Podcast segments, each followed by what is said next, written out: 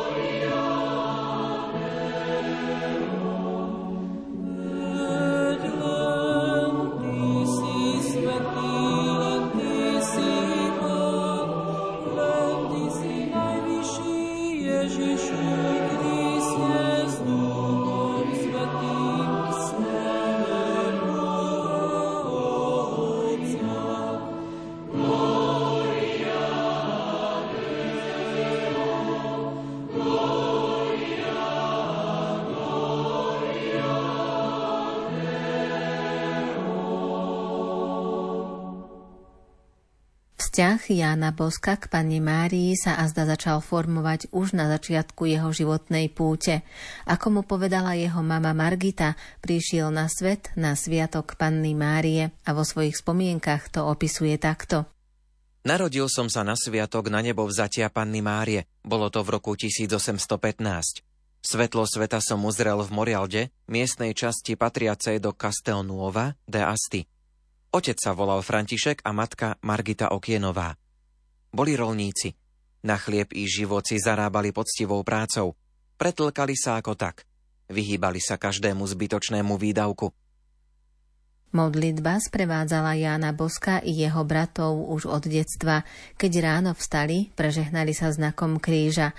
Pozdvihli myseľ k Bohu, pomodlili sa, konali skutky viery, nádeje a lásky. Poprípade obetovali prácu a modlili sa pred a po jedle. Večer sa rodina podľa rozšíreného zvyku zhromaždila a pomodlila sa časť ruženca. Don Bosko veľmi chcel vytvárať rodinu, a preto aj tá jeho duchovnosť sa opiera o také postoje, o také vzťahy, že Boh je otec, Pán Ježiš je priateľ, Panna Mária je matka, Duch Svätý to v láske zjednocuje, my sme si bratia a sestry. No a ako veľkú učiteľku, inšpirátorku, aj tú, ktorá ho stále sprevádzala, za takúto osobnosť považuje Pannu Máriu. Túto lásku mu vštepila jednak mama, ktorá sa nádherne modlila, vzorne modlila, či ruženec, alebo Anjel Pána, to Don Bosko spomína od malička. A potom sa vám udiala jedna veľká udalosť, keď bol Janko deväťročný, ktorá predurčila jeho smer a na to si stále tak spomína a odvoláva sa k tomuto. To bol sen z deviatich rokov. Možno bude dobre, keď si ho povieme. Tak Janko zaspala, zrazu sa mu snilo, že sa ocitol na lúke, pred sebou mal veľa chlapcov, najprv sa hrali, zrazu sa to tak menilo, bili sa, nadávali, škriabali sa, boli jednoducho na seba divokí. No a on, keď to videla, už sa venoval kamarátom ako deväťročný, tak sa v tom sne rozhodol, že to ide napraviť ručne, stručne, nabehol medzi nich, tiež vedel rozdávať buchnáty, ale zrazu ho zastavil nejaký mladík, ktorý sa objavil a hovorí mu nie bitkou, ale inakšie, láskavosťou. No ale ako vedia, ja to nedokážem. No a tá postava, my vieme, že to bol Pán Ježiš, mu hovorí, dám ti matku, učiteľku, pomocnicu. A v tom sa objavila nádherná pani, ktorá urobila ťah z rukou a zrazu z tých chlapcov sa stali zveri. Ukázalo sa, čo je vnútri, kde si v nich. A potom mávla druhýkrát a zrazu z nich sa stali pokorné barančeky, ovečky a povedala Jankovi, toto máš urobiť s nimi. Ale ja to nedokážem, protestuje Janko. No a zase mu hovorí, že buď statočný, a aby sa učila, pokorný, také rady mu dáva do života. A nakoniec mu ešte tá postava, Panna Mária, hovorí, že raz všetko pochopíš, čo to všetko bolo.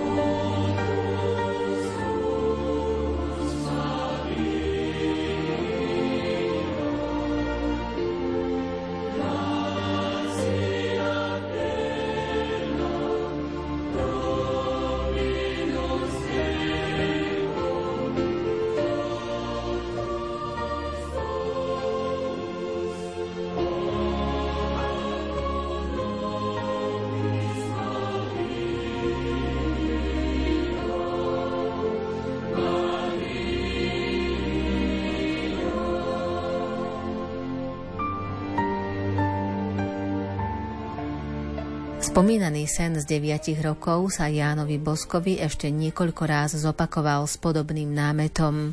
Pannu Máriu tam videl ako učiteľku, pomocnicu. On si to tak rozvíjal, tú úctu postupne a rôzne ju aj vzýval.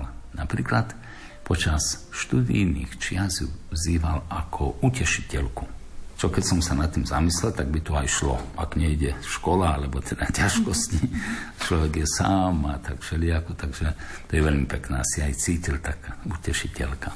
Potom ju vzýval pod titulom Nepoškvrnená, to najmä keď bol na Valdoku v začiatku, lebo chcel taký vzor pre chlapcov a tie čnosti, čistoty a tú krásu jej vyzdvihovala to všetko. No nakoniec zostala pri pomocnica kresťanov, alebo Madonna pre ťažké časy. No a my vieme, že keby sme pozreli na tento titul z takého historického pohľadu, tak vidíme, že skutočne Panna Mária je pomocnica kresťanov. Pozor, nie služobnica kresťanov, pomocnica. To znamená, že aj my niečo musíme urobiť a ona potom potiahne nás a pomôže, lebo ona sama povedala, hľa, služobnica Pána. Je služobnica Pána a naša pomocnica. Tak to je ako také citlivé, ale veľmi pekné rozlišovanie. No a vidíme teda, že ten historický titul, alebo ako to vznikalo, tak by sme prišli aj k tej bitke pri Lepante proti Turkom, kde veľmi pomohla kresťanom, aby turecké lodstvo armáda sa nevylodila v Taliansku a neokupovala Taliansko, potom Rím a tak ďalej, takže to bola bitka, ktorá vyzerala pre kresťanov stratená v začiatku, lebo to lodstvo turecké bolo obrovské.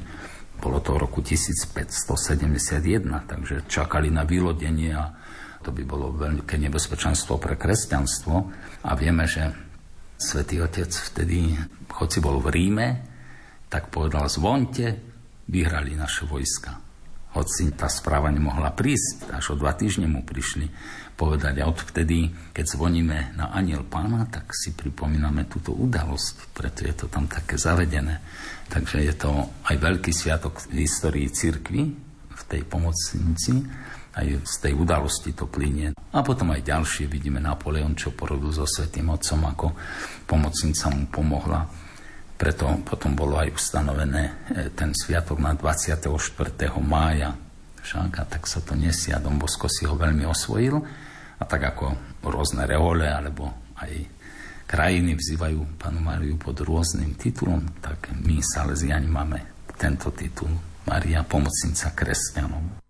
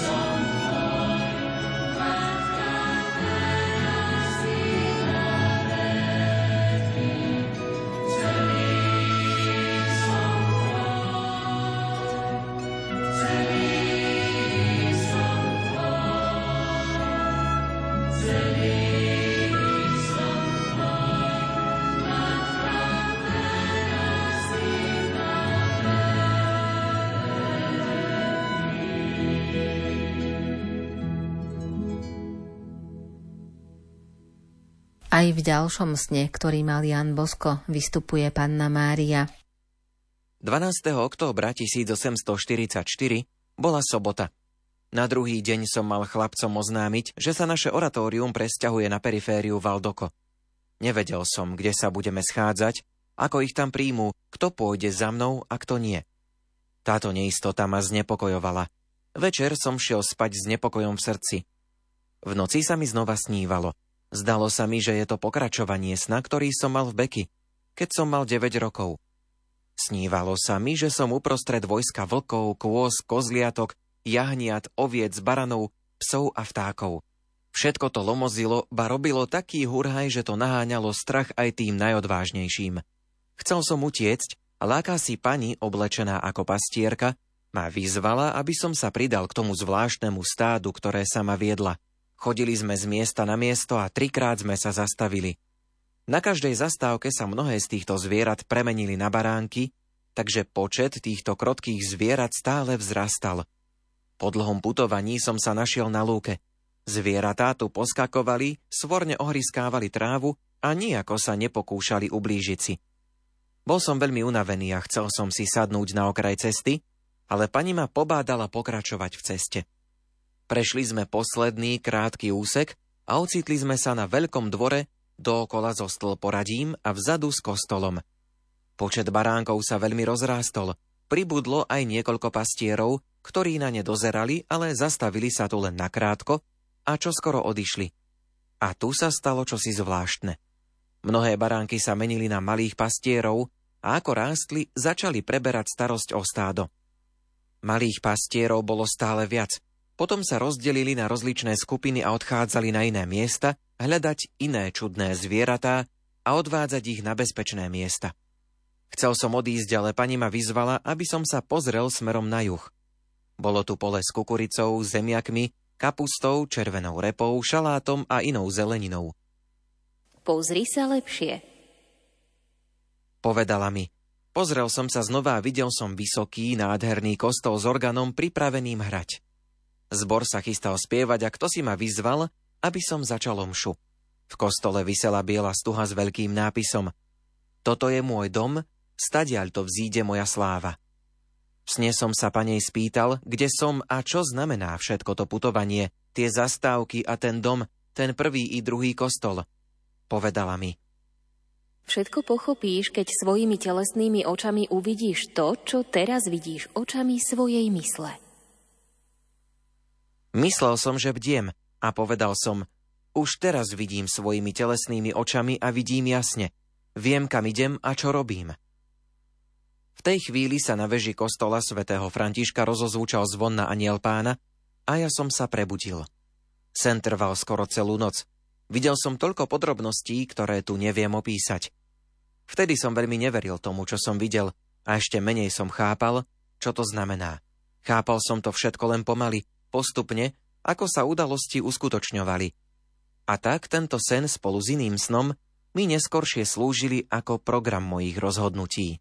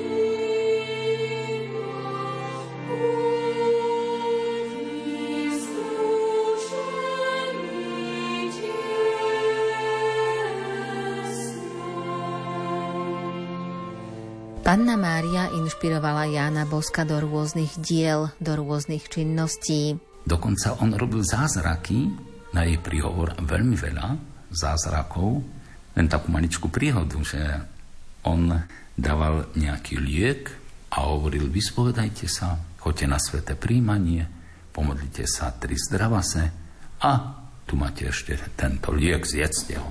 A nejaký lekárnik v Turíne chcel vedieť, čo to je za liek, či by on nemohol takéda čo vyrábať, tak zistil pod mikroskopom a rozborom, že to je chlieb obyčajný. Tak na to Don Bosko povedal, že nie takto, nejdem ja zavádzať ľudí, že dávam nejaký liek, tak odvtedy už len hovoril, pomodlite sa k Panne Márii, vyspovedajte sa, choďte na sväté príjmanie a dôverujte Panne Márii a uvidíte, čo sú zázraky. Don Bosko sa pustil aj do ďalšieho veľkého diela. Rozhodol sa postaviť chrám Panny Márie, pomocnice kresťanov. Ona mu v jednom sne aj ukázala, že kde by to bolo, na mieste, kde ešte z rímskych čias boli umúčení traja mučeníci, tak tam on keď to začal stavať, tak už mal z tých chlapcov ako staviteľa vychovaného a taký, čo sa vedel v tom obracať a že mu hovorí Don Bosko, a kde peniaze, ako to bude? No on, že obrátil vrecko a vyťahol tam nejaké šesť lír, alebo čo bolo úplne nič a že Panna Mária sa postará. A na konci povedala, že každý kameň v tom chráme je zázrak Panny Márie, čo tak nejak pozbudila ľudí, alebo cez tie zázraky, alebo iným spôsobom sa stalo, že sa ten chrám začal stavať a bol aj dokončený. Úctu k Panne Márii, pomocnici kresťanov, šíril Don Bosko aj medzi chlapcami. Ešte doteraz je úžasný sprievod na sviatok pomocnice kresťanov v Turíne, kde sa zapájali všetci ľudia, akadémie boli rôzne, deviatníky nielen k tomuto sviatku, ešte aj k iným. Hovorí sa, že ôsmeho decembra Panna Mária zametá v salesianských ústavoch, že tam keby nejaký darebák bol alebo takto, takže vtedy ho pošle preč, alebo teda robí poriadky trošičku. No tak to je také v tradícii nejaké postrehy sú to, ale tá úcta sa stále, stále nesie, aj chovanci to majú.